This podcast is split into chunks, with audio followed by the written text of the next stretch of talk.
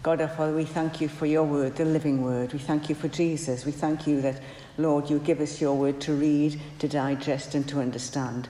Father, I pray this morning that you would speak through me, Lord, that it be your words that we will hear, nothing to do with me, but you, Lord, by the power of your Spirit.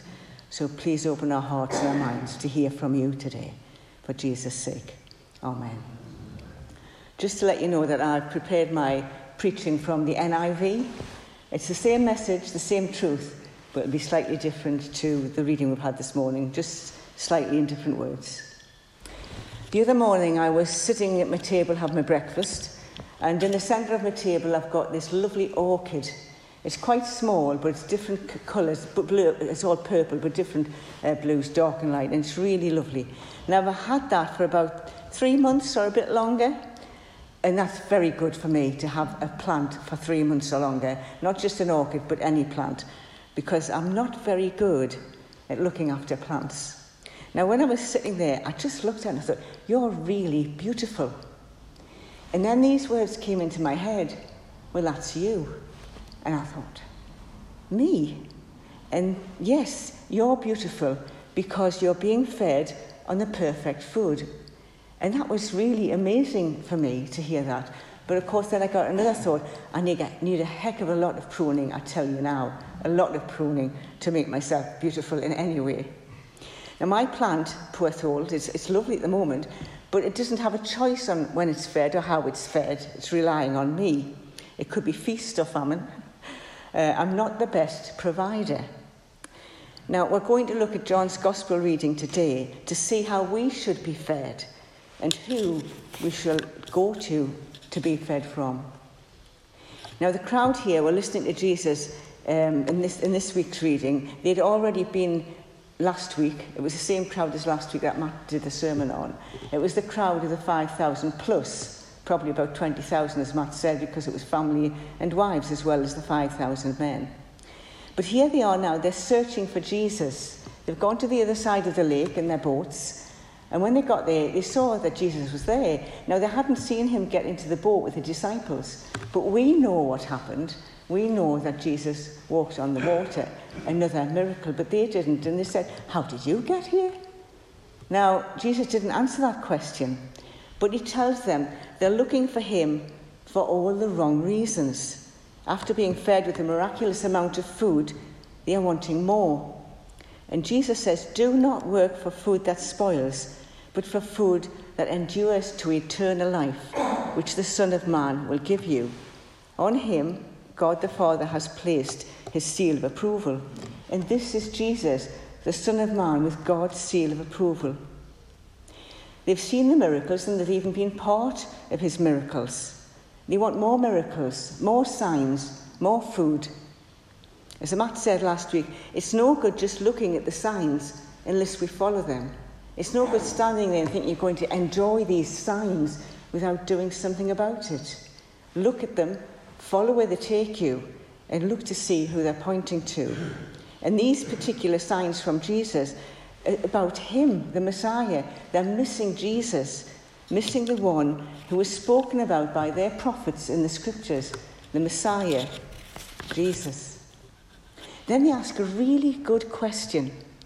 What must we do to do the works God requires?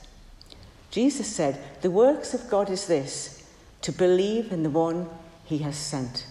And that's himself, Jesus. Is that for us too? Is that for you and me? Just to believe in Jesus? Well, yes and no. There are a lot of people today who believe that Jesus was born in a stable. He died on a cross and rose again. And a lot of people go to church believing that.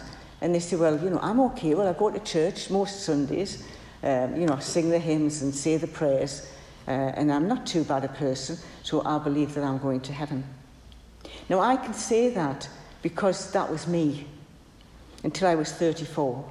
In my adult life, teenage life, I went to church and believed, um, but that's all I did. It was just my head, and that was it. And I thought I wasn't too bad a person either. But not until I realised that Jesus died on the cross, taking my sins on himself, which separated me from God, did I realise that I could have a living, loving relationship with the Lord himself, with Jesus. And that changed my life. It's not just believing in the truth in our heads, it's the truth in our hearts. It's living out the truth. And it's Jesus who is the truth. Now, the people are still wanting a miraculous sign so that they can believe what Jesus is telling them. How many miracles do they want in order to believe? They quote from their scriptures, which was in the reading in Exodus this morning, where the people grumbled to Moses in the desert because they wanted food. We would rather have died in Egypt, they said. Now, at least they had food there. So they grumbled. Have they forgotten what God has done for them, provided? All those miracles that Moses performed under God's uh, instructions and God's empowerment, and especially parting the Red Sea so that all they could escape from the Egyptian army. And it was the Egyptian army who all died. Had they just forgotten that God had done this for them? Instead, they're grumbling. Could they not have said, Lord God, we thank you for all that you've done for us. Please, can you go on providing? And we need food. But no, they grumbled and grumbled and wished they were back to where they were. So it's not that they didn't need food, but God did provide for them. He gave them manna from heaven, food from heaven, a miracle. Manna every morning apart from the Sabbath day when they would collect twice as much the day before. He gave them quail at night to provide for them. God, the great provider. Now, I'm guilty of forgetting how God has helped me in difficult situations, in difficult problems. I can see at times how God does guide me through. He doesn't always um, resolve the problem, and quite often he doesn't. But he guides us through, and he gives us all that we need through his Holy Spirit to know his peace, and to know that he will go on providing. But I'm afraid sometimes I forget that. I forget what he's done for me. And then I start to, to worry. We all have things that crop up now and again, don't we? And I think, oh, what am I, what am I going to do? And then I start, and I'll ask people, what do you think I should do? And, and then I have a little bit of worry thrown in with it all. And after a while I think, what on earth am I doing? Come to God. Know his peace. And I feel, I can see the difference. Sometimes I can go on for days.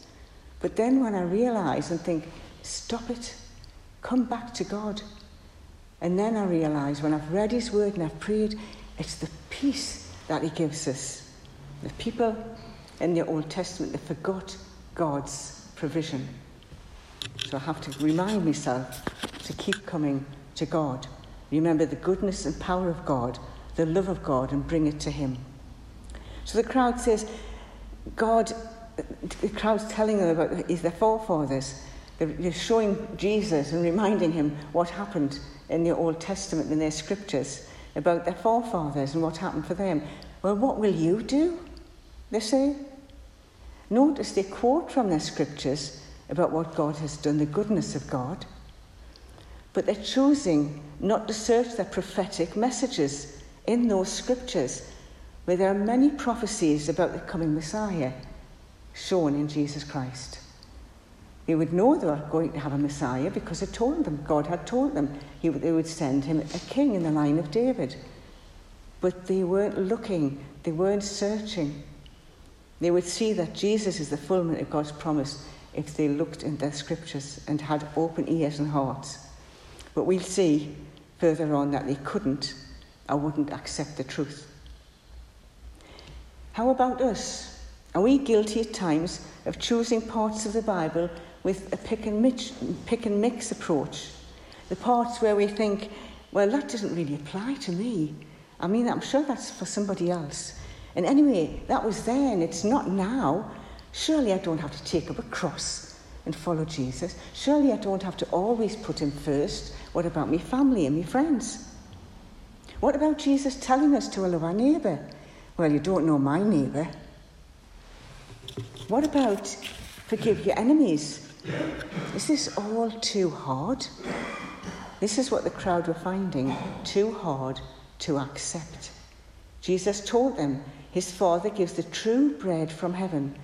For the bread of God is he who comes down from heaven and gives life to the world. Sir, the people say, from now on give us this bread. They are hungry, but hunger for the wrong things. They only want to see what suits their needs and their desires They want the bread, but they don't want the truth. Here's the crux of the message in verse thirty-five. Jesus declares, I am the bread of life.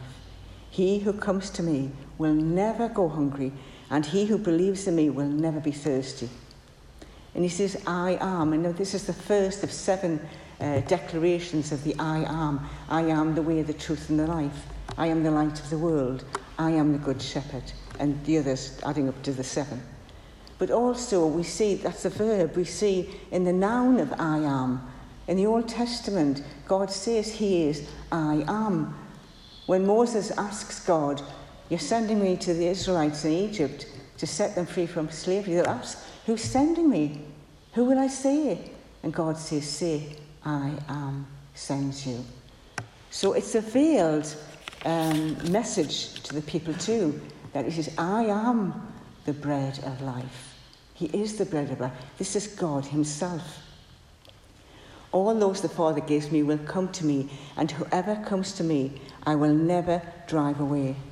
For I have come down from heaven, not to do my will, but to do the will of him who sent me, that I shall lose none of all that he has given me. But I will raise them up on the last day. For my Father's will is that everyone who looks to the Son and believes in him shall have eternal life, and I will raise him up on the last day. What a promise for us all. What a promise that he's going to raise us up on the last day as we believe in him, as God draws him, draws us to his Son Jesus. But the Jews couldn't take the claims of Jesus. How can Jesus say he comes from heaven? Is this not Jesus, the son of Joseph, whose father and mother we know? Jesus tells them no one can come to him unless the Father who sent him draws them. He quotes from the prophet Isaiah, where he says, the people will be taught by God. And here is Jesus teaching the people of God, teaching the people on earth. This is God on earth, fulfilling Isaiah's prophecy. He says, everyone who listens to the Father and learns from him comes to me. No one has seen the Father except the one who is from God. Only he has seen the Father. Claim after claim that he is from heaven, and only he has seen the Father. The prophets prophesied about these times and events. If the crowd found the first part of Jesus' teaching difficult to believe, then the next revelation about himself and the relationship people need to have with him is something they will not accept or believe. Jesus says of himself, here is the bread that comes down from heaven, which a man may eat and not die. Unlike the miracle of manna from heaven in the times of the Exodus, which they ate but still would eventually die, Jesus said, I am the living bread that comes down from heaven. If anyone eats of this bread, he will live forever. This bread is my flesh, which I will give for the life of the world. This claim, this claim of Jesus caused the Jews to argue among themselves. How can this man give us his flesh to eat? This message for the Jews gets even harder. I tell you the truth, unless you can eat the flesh of the Son of Man and drink his blood, you have no life in you.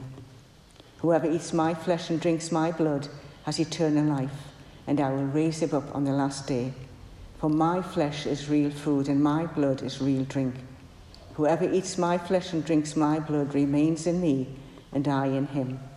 Just as the living Father sent me, and I live because of the Father, so the one who feeds on me will live because of me.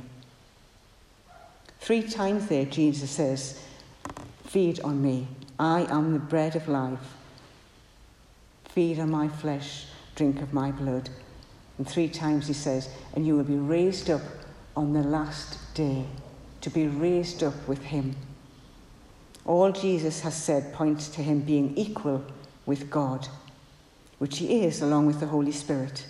And the people used those claims and others against him as blasphemy at his trial. When we read the Bible, we are reading it with hindsight. We know that Jesus' body was broken on the cross for us. We know his blood was shed through the whipping and the nails and the crown of thorns as he died in agony on the cross. It is his body, Jesus' body and blood, that we feed on spiritually so we can live. He died a criminal's death, for that's what he chose to do for each of us, taking the punishment for our crimes, for our sins. Jesus is the bread of life. And remember his sacrifice every time we partake in the Eucharist, which we will this morning, the communion, his body broken and his blood shed for the world, for you and me. But of course, we don't just remember that today when we take communion. And this is important because Jesus commands us to do that, and it's very important. But we must remember every day that we come to him for him to feed us with his body and his blood. As we read through the words of the Bible, Matt, Matt talked about signposts last week, and one of the greatest signposts is this. One of the greatest signposts is God's word in the Bible. This is the truth, as Jesus is the truth. It's all here about Jesus. So it's no good leaving the Bible on the bookcase, which I did for many years, and saying, well, this book tells you about God, and not doing anything about it. We have to take it off the shelf, read it every day, and ask God's Holy Spirit to help us to hear the words of God, to be fed by his word. Get to know his love for each of us, to hear clearly the voice of Jesus. We will never hunger or thirst when we give our lives to him. I want to finish with four verses which are further on in this chapter. I'll not read them, but I, I'll just give you a synopsis. Apart from the twelve disciples, Jesus had other followers, and they were called disciples too. Jesus said to them, does this offend you? The words I have spoken to you are spirit and they are life. Yet there are some of you who do not believe. From this time, many of his disciples turned back and no longer followed him. How very sad for them that they missed Jesus, standing in their midst, the King of Kings and Lord of Lords, the promised Messiah, right with them. They missed him. And it's like that today. The good bits people will enjoy and will accept, but as soon as there's anything challenging or sacrificial, or maybe giving our, our wills over to God, many will drift away. Jesus asked the twelve disciples, you do not want to leave too, do you? Every time I read this and the following verse, I get goosebumps. Really touches my heart. You do not want to leave me too, do you? Part of their answer is our verse for the year. Simon Peter answered him, Lord, to whom shall we go? You have the words of eternal life. We believe and know that you are the Holy One of God. They'd experienced his miracles as the crowd had. They'd heard his voice, but they knew him day after day. They'd seen his compassionate heart. They'd seen his love. They'd heard the authority that he spoke with. They knew God had touched them, knowing that Jesus was the Messiah. They wouldn't go anywhere else.